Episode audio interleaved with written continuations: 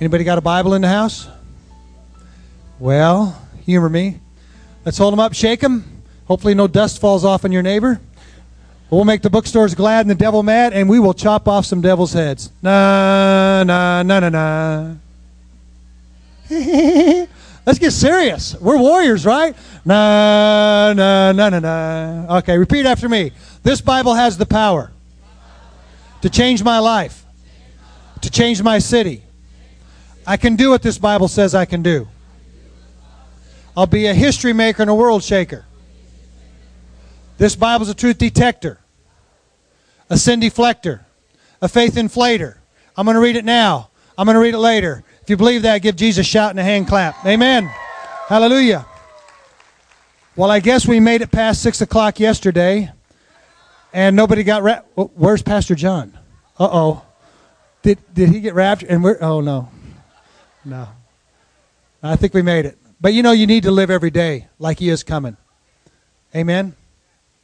Pastor started a started a message series about choices, and I'm going to continue in that vein. And I have a message entitled today, Choose Not to Lose. Let's say that together. Choose not to lose. Amen. Because the choices you make today will determine your future. Young people that are standing here, the choice they make, the college or what they're going to do, will determine their future. But every day we make choices that can determine your future. Deuteronomy 30, verse 19 says, Today I have given you the choice between life and death, between blessings and curses. I call on heaven and earth to witness the choice you make. Oh, that you would choose life, that you and your descendants might live.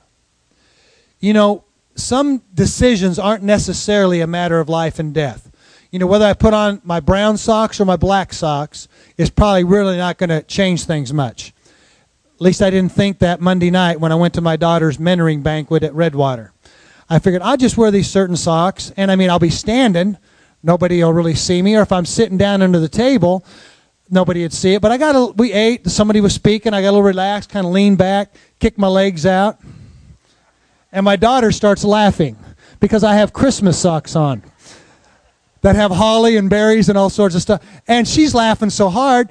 The speakers, on things getting in. I'm thinking, what are you doing? You're laughing. She couldn't even communicate. She started finally pointing, and I got the word socks. Oh, okay, I get it. But it still wasn't life or death. Amen? But you know, some decisions you make might not be immediate life and death, but down the road, they can affect things. You know what you we could all go out and eat pretty much whatever today. No matter what your health is and it probably wouldn't affect us too much maybe some indigestion depending on what we eat. But some people are literally killing themselves with a fork. What they're eating and that path they go down can affect them down the road. Now listen what jesus says in luke 9:23 he says if anyone desires to come after me then let him deny himself take up his cross and follow me how often are we to take up our cross? Daily. And what does that mean? Kind of a good example, it's when His will comes across our will, and we have that cross. See that cross right there? There's a vertical beam represents His way, the way to heaven, following Jesus. And then there's this horizontal beam that represents us that represents the way we want to go. And when you're coming down a road, you're following him, and you hit this crossroads, and it's like, a friend says, hey, come down this road. It's fun. It's exciting. And you kind of look and you think, well, I can go down that road a little bit. I mean, I can just have one drink. I can just head down here a little bit. And you think you can get back to that road. But I'm telling you, how many have been driving down the interstate and you miss the turnoff and you think, well, I can get the next one. And man, you're going five miles, ten miles, and you think, man, is there ever going to be a turnoff? But sometimes spiritually, some of those decisions that don't seem so bad, you think I can get back there. Sometimes you can't get back there very easy. How many have been down that road where it just wasn't easy? I mean, it took some prayer, some deliverance, some different things to happen to get back on that road. And a lot of times it's not right at that moment that it seems like life or death, but that road can lead to that. Just talking about driving, there's over 250 million registered vehicles on the highways. Now, you might not choose to get in a car wreck. But how many have had an accident? in this room, probably a majority of us. They call them accidents because you did not plan them, right? And you could have been doing everything right, but yet somebody else was doing drinking or doing something, ran a red light, and caused you to have an accident. Now, there are choices you can make. You can choose to drive defensively. You can choose to wear your seatbelt. I said you can choose to wear your seatbelt. You can choose not to text. You can choose not to drink and drive.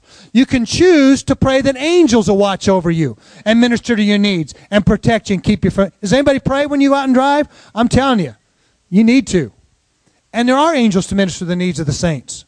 But you know, the, the devil's very deceptive. You can come, I'll just kind of hit this one road because, I mean, I know in my life uh, the consequences. You get to this one lo- road and, oh, just one drink. It won't matter. So going down that road of drinking, in my life, I know it would have led to death. It would have been death in my marriage, it would death in my career, and where God wanted to take me, I would have never reached my destiny going down that road. Now, yeah, you have rights. You have the right to go down that road and blaze a trail for your kids to go down it. Oops. And here's kind of what I just kind of reflected on this last week. Uh, how many, first of all, have been down that road and God set you free? And you saw, you could smell the death or you got close to it. And by the way, Pastor's got a great message he did on uh, alcohol when this whole voting thing came up, and did it in a, in a way just to present some facts and not to point fingers. And I'm not pointing fingers, and this is something between you and the Lord to, to decide on. But in my case, I just want to share that because I saw the difference it made. See, my son just graduated from Doane College in Crete, Nebraska, the same school I went to. But when I was there, I was heading down that road. And you know, I could sing that song because I was on the road. I'm on a highway to. Uh oh, some of you said it. Better look at your neighbor and ask for forgiveness. I didn't say it. Cussing in church. Oh my gosh. But I'm telling you, it can be a highway to hell in your marriage. It can be a highway to hell in your decision making. It really can. And so I stopped going down that road 20 years ago. More than 20 years ago. I don't go down that road. I'm not tempted to go down that road. I'm thinking if Jesus can wait to have wine, now he's not going to drink till we're in heaven at that great marriage uh, supper we have after the rapture. I can wait till then. And I'll tell you, whenever you put things off and give them to God, he'll bless you for it. But anyway, the point I want to make, and I want to move on, is that when I was at college, I petitioned the president and asked him if I could hold a beer marathon. It's where you take a shot of beer every minute and see who the last man or woman is standing. It goes on for hours. And I was just, that's where I was in my life. Thank God he said no.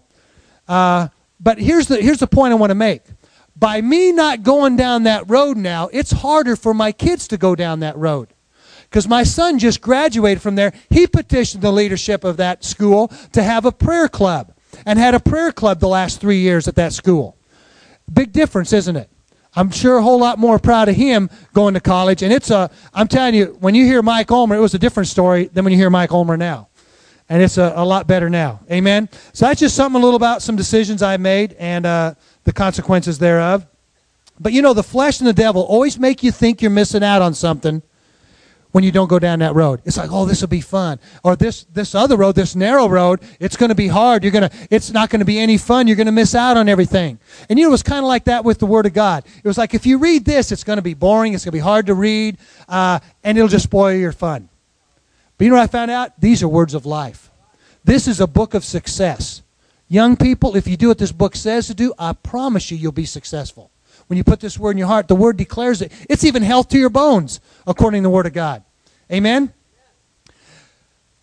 Okay, let's kind of shift a little bit and talk about what's going on spiritually right now. And you don't really have to be a great prophet to pick this up. You can just kind of read the paper and get a good idea that it's getting darker. But we've all read about the floodwaters right now.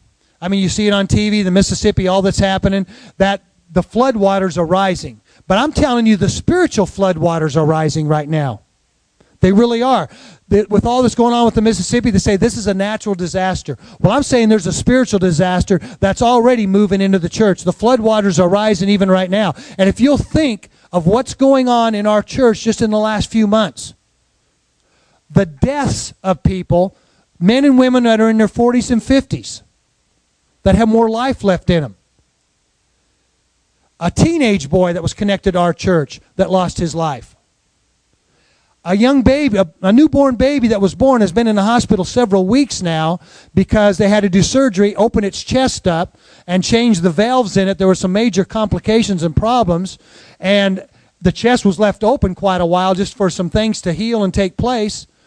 And thank God it's doing better. A young man in our church that one week is playing soccer and the next week fighting for his life. His eight year old had his ninth birthday in the hospital as the doctors are saying, You were at stage three cancer. Two more days would have been stage five. Couldn't do anything.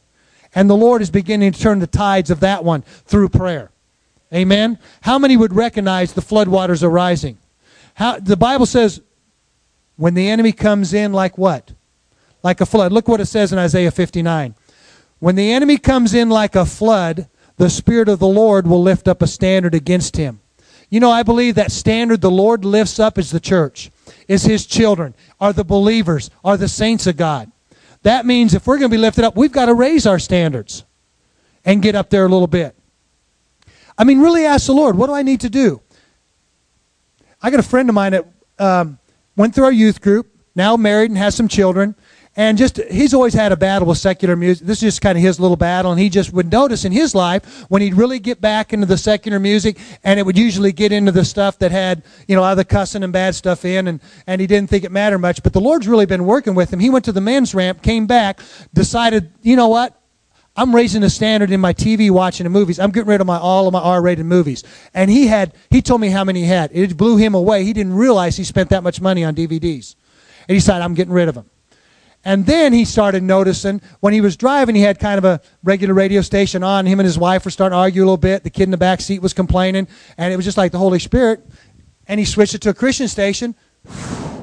Things settled down. This was just his testimony telling me. But I mean, you personally ask the Lord in your life, how can I raise that standard? You know, how can I get up there? Uh, because here's what I believe this is not a time where you can put out sandbags and hold the water back. It's literally a time you have to go to higher ground. And I believe our church has to kick it up a notch in our prayer. I mean, how long are we just going to say, okay, come on in, floodwater, come on in, sickness, come on in, death and disease?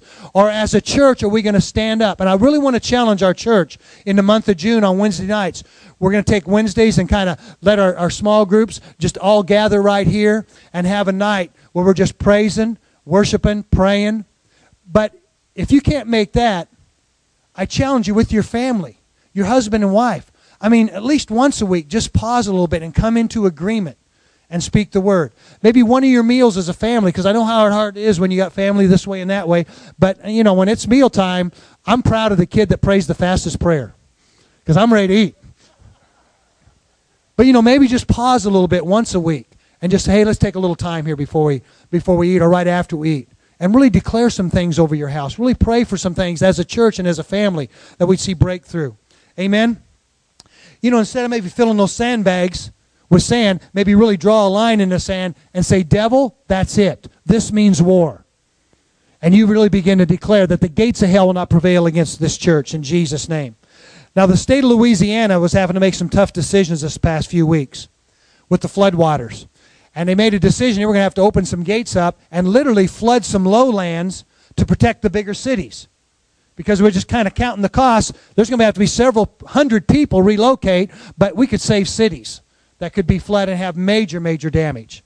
But you know those people that uh, in the lowlands, they just couldn't throw out sandbags. They literally had to relocate. And I believe it's a time that the church literally needs to relocate.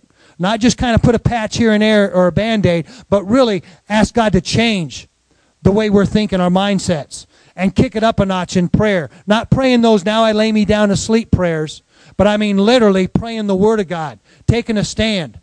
And this thing is powerful, it's a weapon. Jesus used it when the enemy come against him. It is written. Do some it is written. Speak out loud this word of God because you want to Put it into the atmosphere, into circulation. Because how does faith come? Faith comes by hearing and hearing by the word of God. I mean, not just listening to messages, but speak this word out so you can hear it and build your faith, and the enemy hears it and has to bow his knee and go the other direction. Can anybody say amen?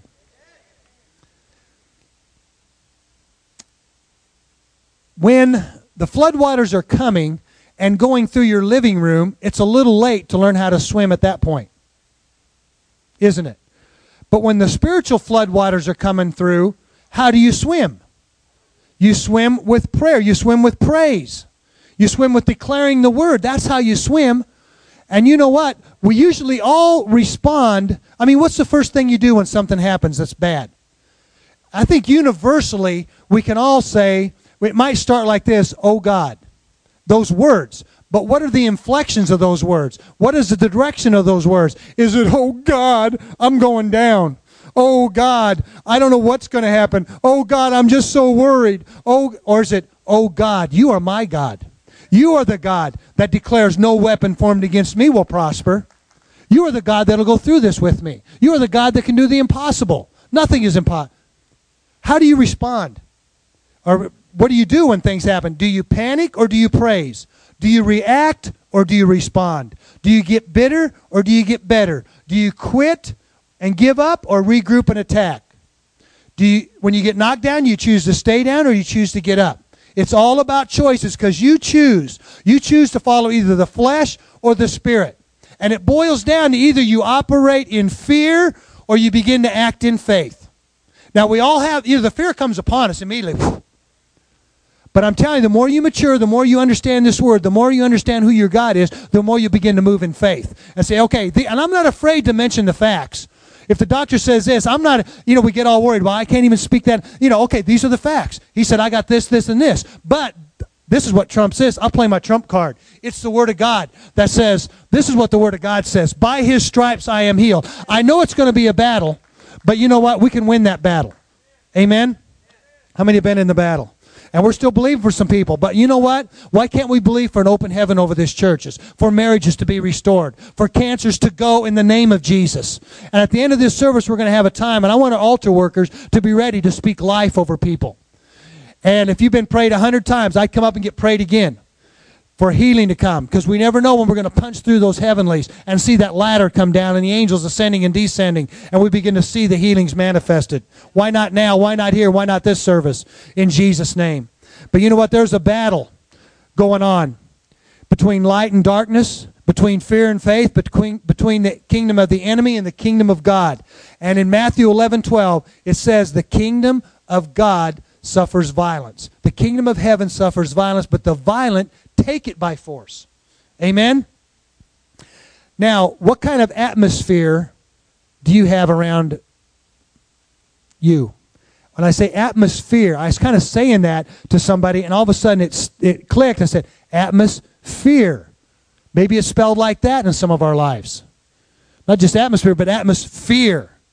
And I'm telling you, there's times you need to see the kingdom of heaven come and be established in the, in the midst of that hospital room. You need to see the kingdom of God and be established in the midst of that situation. And the kingdom of God will only come into an atmosphere of faith. And you can't call down the things of heaven in fear. It's got to be by faith. Amen? It's like this little phrase let's endeavor to leave this atmosphere and go to outer faith. The Endeavor is kind of a space shuttle. I thought that was kind of cute. Leave this and outer faith. Yeah. Amen. But some of us have been programmed to react in fear. We've been programmed sometimes through a spirit of inheritance, a curse of generations, stuff passed down through your. My wife was given the spirit of fear from her mom because her mom basically figured she had to worry about things would somehow help. If she really worried a lot, then maybe that would, you know, kind of in her prayer was more of a prayer worry. And my wife had to fight that battle. But thank God she got a hold of the Word of God, Psalm 91. And I'm telling you, you struggle with fear, get a hold of Psalm 91. And she had to walk that out. And it's a powerful testimony how the Lord just, uh, I mean, it was a, it was a day where two of our kids one started to have asthma problems, had to go to the hospital, brought her home. The other one in the middle of the night began to throw up, and she had to nurse her. And meanwhile, I was in Philadelphia playing with the Philadelphia Eagles at the time, and I was away from home. And she's there by herself, worried about fear, and she's walking around the house, uh, you know, nursing one of our babies, trying to get her to calm down. And the next day, this prayer warrior lady calls, Sister Mary, who's just uh, helped me grow tremendously. She calls and she's talking to her, and she says, "What's going on?" And she said, "Well, the kid." She said, and then she stopped. She says, "Why were you walking around the house last night with your shirt up? There was somebody looking in your window." and she's freaking out. This lady's never been to our house. How did she know we didn't have curtains on the back because there were just uh, trees back there and no houses? And my wife is starting to freak out. She said, Well, don't worry because the Lord woke me up and I prayed for you. And then there was a doorbell rang. She said, Just a minute, I get the doorbell. She said, Don't answer that. That's the guy that was looking at you. It was our neighbor. And it was like, Oh Lord. But you know what? She was going through a battle where the plagues were coming at noonday and at midnight, and if she was living that that night. She was, and then this, and then the bottom line, the Lord just reminded her, "I got your back." I mean, you don't need to fear. I got your back. Amen. I'm telling you, that scripture came alive. She had to live it, but it came alive. Now, some of you have been programmed to either through your upbringing or maybe just a continual lie you have to fight, and that fear comes up. But a computer can only do what it's programmed to do. It can't do anything beyond that. So if you wanted to do something different, you have to reprogram that computer. And so some of us need to reprogram our minds. It says in Romans 12, 2, that we need to renew our minds.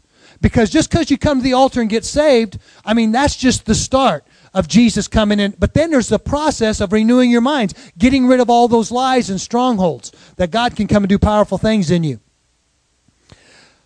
Okay, Let's give you a couple choices here, and we'll finish up. Here's one choice choose not to react, but choose to respond. Let's say that together. Choose not to react, but choose to respond. Now, the Lord has brought me a long way in this arena. Uh, in most situations, I respond fairly well compared to the past. I try to take a deep spiritual breath and say, Holy Spirit, help me now. Help me to respond.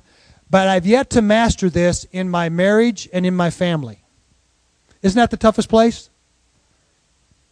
It really is. Now, every once in a while, uh, if something doesn't go right, I might, might raise my voice a little bit, might have an attitude a little bit, but it's usually only when I'm tired or hungry, which is about 75% of the time. Can all the men say amen? But you know what? When we react with harsh words, we speak death. I mean, I can see when I've when I've done something, all of a sudden my wife's couch just, uh, I did it. We either speak life or death, and those words can hurt and cause damage. And I pray, Holy Spirit, help me continue to do a better job at this. Another choice: choose not to be offended. Choose to offer solutions. Okay, when you hit a wall, you can either get offended or you say, hey, back up a little bit. Okay, Holy Spirit, what's the, how do I how do I pursue this? How do I go after this?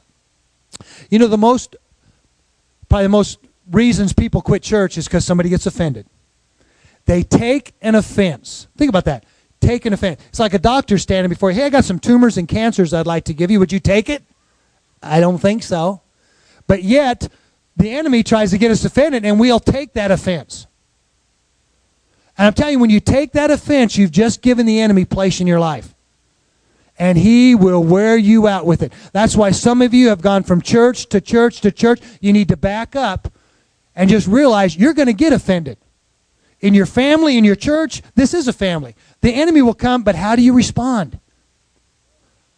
You know, try not to react, but respond. Listen to what Jesus says about some of these things. First of all, in Matthew 24, he's talking about that whole chapter is about the last days. The disciples say, What's going to be like? You know, and he begins to explain what it's going to be like in the last, day, last days. Going to be some tough times. It, basically, the flood waters are going to rise in the last days. And in verse 10, he says, And then many will be offended, will betray one another, and will hate one another. Do you get offended easily? Had a person. Uh, call our church because they wanted to do something here and it didn't quite work out. And the words came out, I'm offended. This is my like you couldn't accommodate me. And the person shared in confidence with me, you know that you know that was just their feelings. But you think about that a minute. I mean, how easily we can get offended and how it can affect you. Matter of fact, I encourage you, if you have that problem, get the book or the DVD series or go to one of our small groups that have this DVD series. John Bevere, The Bait of Satan. That's the bait Satan uses to get you hooked and cause all sorts of problems in your life. Okay. Listen to what Jesus was talking about in John. First, in John 6, Jesus started preaching some tough things. And some of the disciples that were following him said, okay, this is about as far as we can go. That stuff sounds a little crazy. I mean, you know, eat my flesh and drink whatever that stuff is. I don't know. But anyhow, they decided to stop following. And listen to what Jesus said in verse 61. When Jesus knew in himself that his disciples complained, first of all, the complaining is the door that opens to the avenue of offense. He said to them, Does this offend you? Verse 63. Jesus said, It is the Spirit who gives life, the flesh profits nothing. The words that I speak to you are spirit and they are life. We either speak from the flesh and we speak death, or we speak from the spirit and we speak life. Basically, it's complaining or blessings, it's fear or faith, and you know that offenses can destroy or delay your destiny. It can. An offense can delay or destroy your destiny. Listen what Jesus said when somebody got in the way of his destiny. Matthew 16, 23. He says to Peter, Get behind me, Satan. You are an offense to me. For you are not mindful of the things of God, but of the things of men. Jesus wasn't going to let anything stand in the way of his destiny. And you know what? Carnal, lukewarm Christians will speak the things of men to keep you from your destiny. Even family members, out of a good heart, can speak things out of their soul or out of their flesh that could be maybe seem good, but they are flesh.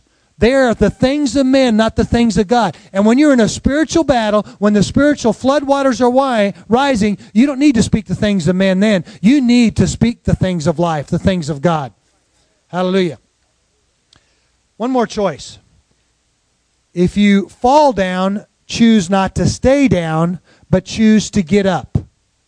Good friend of mine says it this way We all have setbacks, but don't take a step back because Jesus will help you make a comeback. One more time. I said, We all have setbacks, but don't take a step back because Jesus will help you make a comeback. Amen? Matthew 24, that same chapter, Jesus talking about the end times and talking about get offended. Verse 13, but he who endures to the end will be saved. It's great to come running to the altar, but after that, are you really walking for God? Are you going to stick with Him till the end? Because I'm telling you, it won't be a bed of roses just because you're a Christian. Matter of fact, the times I stepped out for God is when sometimes the attack got worse. But you know, it's always cost you more to step back and to give up. It always costs you more. You think, well, man, this is going to cost me a lot following you. It'll cost you more not to be obedient. Can any children, uh, teenagers say that you've realized, say, sometimes it costs you more to not be obedient than just to be obedient? in the words of Winston Churchill, one of the greatest speeches, one of the shortest, greatest speeches ever. Never, never, never, never, never give in. Never give in. Never give in to fear. Don't give in to reacting. Don't give in to getting offended. Don't give in to giving up. Giving up can be a ha- it can become a habit. That's why I encourage my children, don't quit things when you start something. It's a sports or something because sometimes it can be sometimes you, you might have to but there are just times you do. But it can be a habit. And there's a spirit that's over this generation a spirit that wants to try to get you to quit and give up. I'm really proud of you young people sticking around texarkana because sometimes that spirit would say you know if you just leave town then things will get better.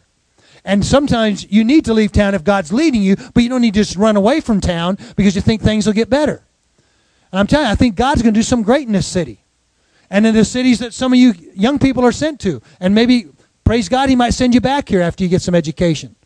We'll see what happens. But don't give up because there's no losers in the Christian faith, there's only quitters. We're going to watch a quick video that maybe a lot of you have already seen on YouTube, but uh, it should inspire you not to give up. And when you fall down, I believe you can get up if this guy can. Amen. Powerful, isn't it? That's a Christian man. You had to do a little search, and uh, he speaks in churches, has his Bible out there. I'm telling you, powerful. Nick Vujicic, something like that. Just type in no arms, no legs, you'll find it. It'll be there. Or just type best motivational message, it'll come up too. I want to close with this mess, this uh, scripture. Isaiah 43, 1 through 3. But now, O Jacob, listen to the Lord who created you. O Israel, the one who formed you says, Do not be afraid, for I have ransomed you. I have called you by name, you are mine. When you go through deep waters, I will be with you. When you go through rivers of difficulty, you will not drown. When you walk through the fire of oppression, you will not be burned up. The flames will not consume you. For I am the Lord your God, the Holy One of Israel, your Savior. Powerful scripture. I want to give you three life applications to take with you as we close. Number one, relax in God's plan. Realize God does have a plan for you, and His plan is bigger than your problem you're going through. Okay? God has a plan. If you're here today and you don't have a clue of that plan, if you really don't know God, do you know Him? Do you have a relationship with Him? If you died today, would you go to heaven or would you go to hell? You, somebody asked me that 20 some years ago. I didn't have the answer. I, even though I went to church, I was just showing up on Sunday. See, when you're going, I was just showing up on Sunday living like the devil the rest of the week. But then I realized when somebody shared that God had a plan for me to understand that plan, I had to invite him into my life to ask him to forgive my sins and start a relationship. And when I did that, then I began to sense his plan and his peace in my life. But he has a plan for you. Number two is recognize God's presence. When you pass through the waters, he said, I will be with you. His present, he will be there with you. But what you need is a habitation, not a visitation. Because when you're going through, I mean, just coming to church on Sunday and visiting God, I mean, when you leave, does he go with you? And that can only happen if you've made a place for him in your life, in your heart. Because he doesn't choose to live in this church building or in the fancy glass cathedral somewhere. He chooses to live in the hearts of men and women. But you've got to invite him in there. He said he wants to make his home in you. And with his home comes his peace, his plan, and his presence. Number three, rely on God's protection. When you walk through the fire, you shall not be burned. God solves problems as you're going through. Not as you lay down and quit and give up, but as you're going through something. You got to keep moving. Keep moving in prayer. Keep moving in faith. Keep speaking life over the situation. Choose to operate in faith and continue to speak this word out. Now I want to go back to that one scripture we talked about. But I want to think when you're going through something, He'll be there with you. And how many feel like it's kind of hard to hear God's voice? I was staring in a class and I was kind of saying that, you know, because it's a, it's a prayer of mine that I could hear God's voice. And that's why I keep a journal, a little prayer journal, just to make little notes once in a while, because I can go back and I ask questions to God. You know, I kind of, like in junior high, do you like me? Circle yes or no. Or like, Lord, should I do, should I buy this or sell this? And I, I just try to what jumps out more, yes or no, and I'll circle it. But I'll go back and say, okay, Lord, you did speak to me. You did, uh, you did say something to me. And that's how you get to learn to hear God's voice by spending time with Him in His Word and in prayer. When my wife calls, I don't have to ask who it is. I spend time with her. I know her voice. So on one hand, it's very hard for me to hear the voice of God when I'm in the midst of a situation, and I realized why. It's not that God's not speaking. It's my voice is so loud, and the world is so loud, and the enemy is so loud that I just can't hear his voice over all those voices. So the challenge is to get me in a position where I can get quiet. And sometimes it takes me a while. Praying in the Spirit and worshiping a little bit and just going maybe out of my house and coming to church, just going somewhere. But that's the real challenge, just to get me to shut up so I can hear God's voice. Because God speaks in the still small voice. Not in the earthquake and the in the whirlwinds, but in that still small voice. But he wants to speak to you. This is the first place he'll speak. But that last that verse I talked about, when the enemy comes in like a flood, the Spirit of the Lord. Now, in the original, there's really not punctuation in the middle of it, like we have that comma. When the enemy comes in like a flood, the Spirit of the Lord will raise up a. In a lot of the other versions, it really puts the comma in the other place. When the enemy comes in, like a flood, the Spirit of the Lord will raise up a standard. And so you begin to think, yeah, the enemy's coming in. I'm going through this and I'm going through that. But like a flood, the Spirit of God will come in, and that tidal wave will turn back anything the enemy's got. Amen? Hallelujah. Well, that's all I got to say about that. Let the Holy Spirit finish wherever He wants to. But you know, we're going to go back. Pastor Nick will come up. We're going to go back into a song. But I really want our altar workers to come up here and be ready to speak life over people. And I'm going to believe for healings to happen today. I'm believe my shoulder to be totally healed. I got prayer last night. I'm doing a whole lot better, but I'm going to believe total healing there. We'll believe for family members. I mean, if they need saved or healing, whatever it is. But I want to go back and ask this one question one more time before we close, because this is the most important question of the day. If you died today, would you go to heaven or would you go to hell? You need to have an answer to that question. Because it says in 1 John 5 that you can know where you'll spend eternity. How many in here you have a relationship with Jesus and you know where you'd go uh, if you died today. Most of us in this room. But maybe you weren't sure, well, how can you really know? Or, or well, I've been to church. I'm talking about having a relationship where you invite him in. And sin keeps us from experiencing that relationship and that love. But Jesus on that cross paid the price for our sins. But the price is not paid until you receive that gift of salvation, that gift that He'll pay that debt. So, in just a moment, I'm going to ask you if you want to get things right with God, I'm going to ask you to raise your hand. If you've never invited Christ into your life, I'm going to ask you to raise your hand. And by doing that, you're inviting God to come make His home in here. Because religion tries to change you from the outside in. Don't do this and do that. But what I'm talking about is a relationship where He'll come on the inside and begin to cook you like a microwave oven from the inside out and change you. And you'll begin to experience His peace and His plan when you follow Him. And He'll help you when you get to that crossroads to make the right decisions. So if you're here today, you need to get things right with God, you've gotten off track, or you've never invited Him in, the day's the day you want to invite Jesus Christ in your life because He will not force His way in. But I believe He's standing at the door of your heart and knocking right now. And if you open that door, He said He will come in and He'll never leave you, He'll never forsake you. But you have to receive Him. As many as received Him, to them He gave the power to become children of God. So on the count of three, if that's you, hold up your hand and we'll pray for you right where you're at. One, two, three. Need to get things right with God? Need to invite Him into your life? Anybody? Anybody else? Just long enough for me to see your hand way back in the back room. Anybody? Anybody else? God bless you. God bless you. Give him a hand clap. God bless you. Amen. This is your day. Thank you, Jesus. One more chance for anybody else. If you didn't get a chance to raise your hand, you feel something tugging at your heart. Don't leave this place. You're in an atmosphere right now of faith. When you go out, today is the day of salvation, not tomorrow. Today could be your day. One more time. Anybody else that didn't get a chance to raise your hand and you feel like, hey, I need to make this step toward Christ. Amen. All right. I want we're going to stand in a minute. We're going to start to sing. Altar workers are going to come up here. Let's go ahead and stand on our feet. Altar workers come. If you raise your hand, come on down right now. I want to say a prayer together with everybody. Uh, just repeat one. So if you raise your hand, come on down. Altar workers are coming. And then we'll have a time for ministry, for, for healing or deliverance or fullness of the Holy Spirit and His power. Well, let's give them a hand clap, those that raise their hand as they come. As a matter of fact, if you raise your hand, would you come over here by the cross? I want Pastor Travis to come over. If you raise your hand for salvation to get things right with God, I want you to come right here. And I want some of our Christian believers just to be ready to come behind them. But let's say this prayer together all over this room, and especially you that came to the cross here today. Repeat after me. Say, Lord Jesus. Everybody in this room, Lord Jesus, I thank you for dying on the cross for my sins.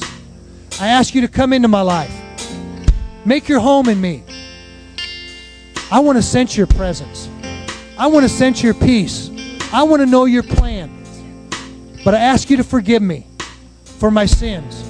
And I thank you that today is a new day. I receive your forgiveness.